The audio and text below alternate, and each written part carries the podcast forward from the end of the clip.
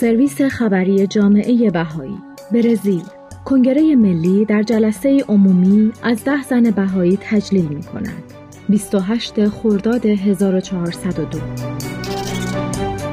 برازیلیا برزیل کنگره ملی در برازیلیا، برزیل، روز جمعه یک جلسه عمومی برای رسیدگی به موارد نقض حقوق بشر علیه بهائیان ایران برگزار کرد. حاضران در اقدامی تاثیرگذار در حالی که تصاویر این زنان را به دست داشتند، به یاد 10 زن بهایی که 40 سال پیش توسط جمهوری اسلامی ایران در شیراز به دار آویخته شدند، یک دقیقه سکوت کردند. خانم اریکا کوکای، رئیس جلسه، معاون فدرال مجلس سفرای کنگره گفت: از همه دعوت می‌کنم یک دقیقه سکوت کنند و به یاد بیاورند که چگونه ایمان و شجاعت می‌تواند راهنمای زندگی ما باشد.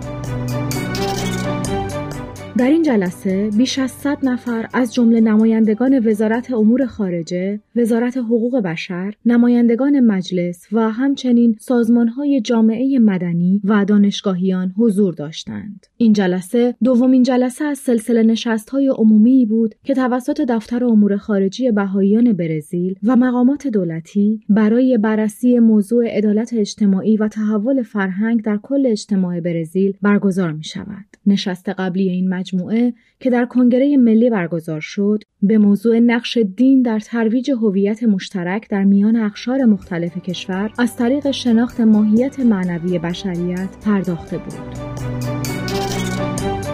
روز یکشنبه 28 خرداد، جامعه جهانی بهایی یک رویداد 2 ساعته را در شبکه‌های اجتماعی از ساعت 5:30 عصر به وقت گرینویچ برای گرامیداشت فداکاری 10 زن بهایی راه‌اندازی کرد. این رویداد بخشی از کمپین گسترده‌تر داستان ما یکیست می‌باشد که فداکاری‌های مستمر زنان ایرانی از هر پیشینه‌ای را در راستای عدالت و برابری جنسیتی مورد توجه قرار می‌دهد.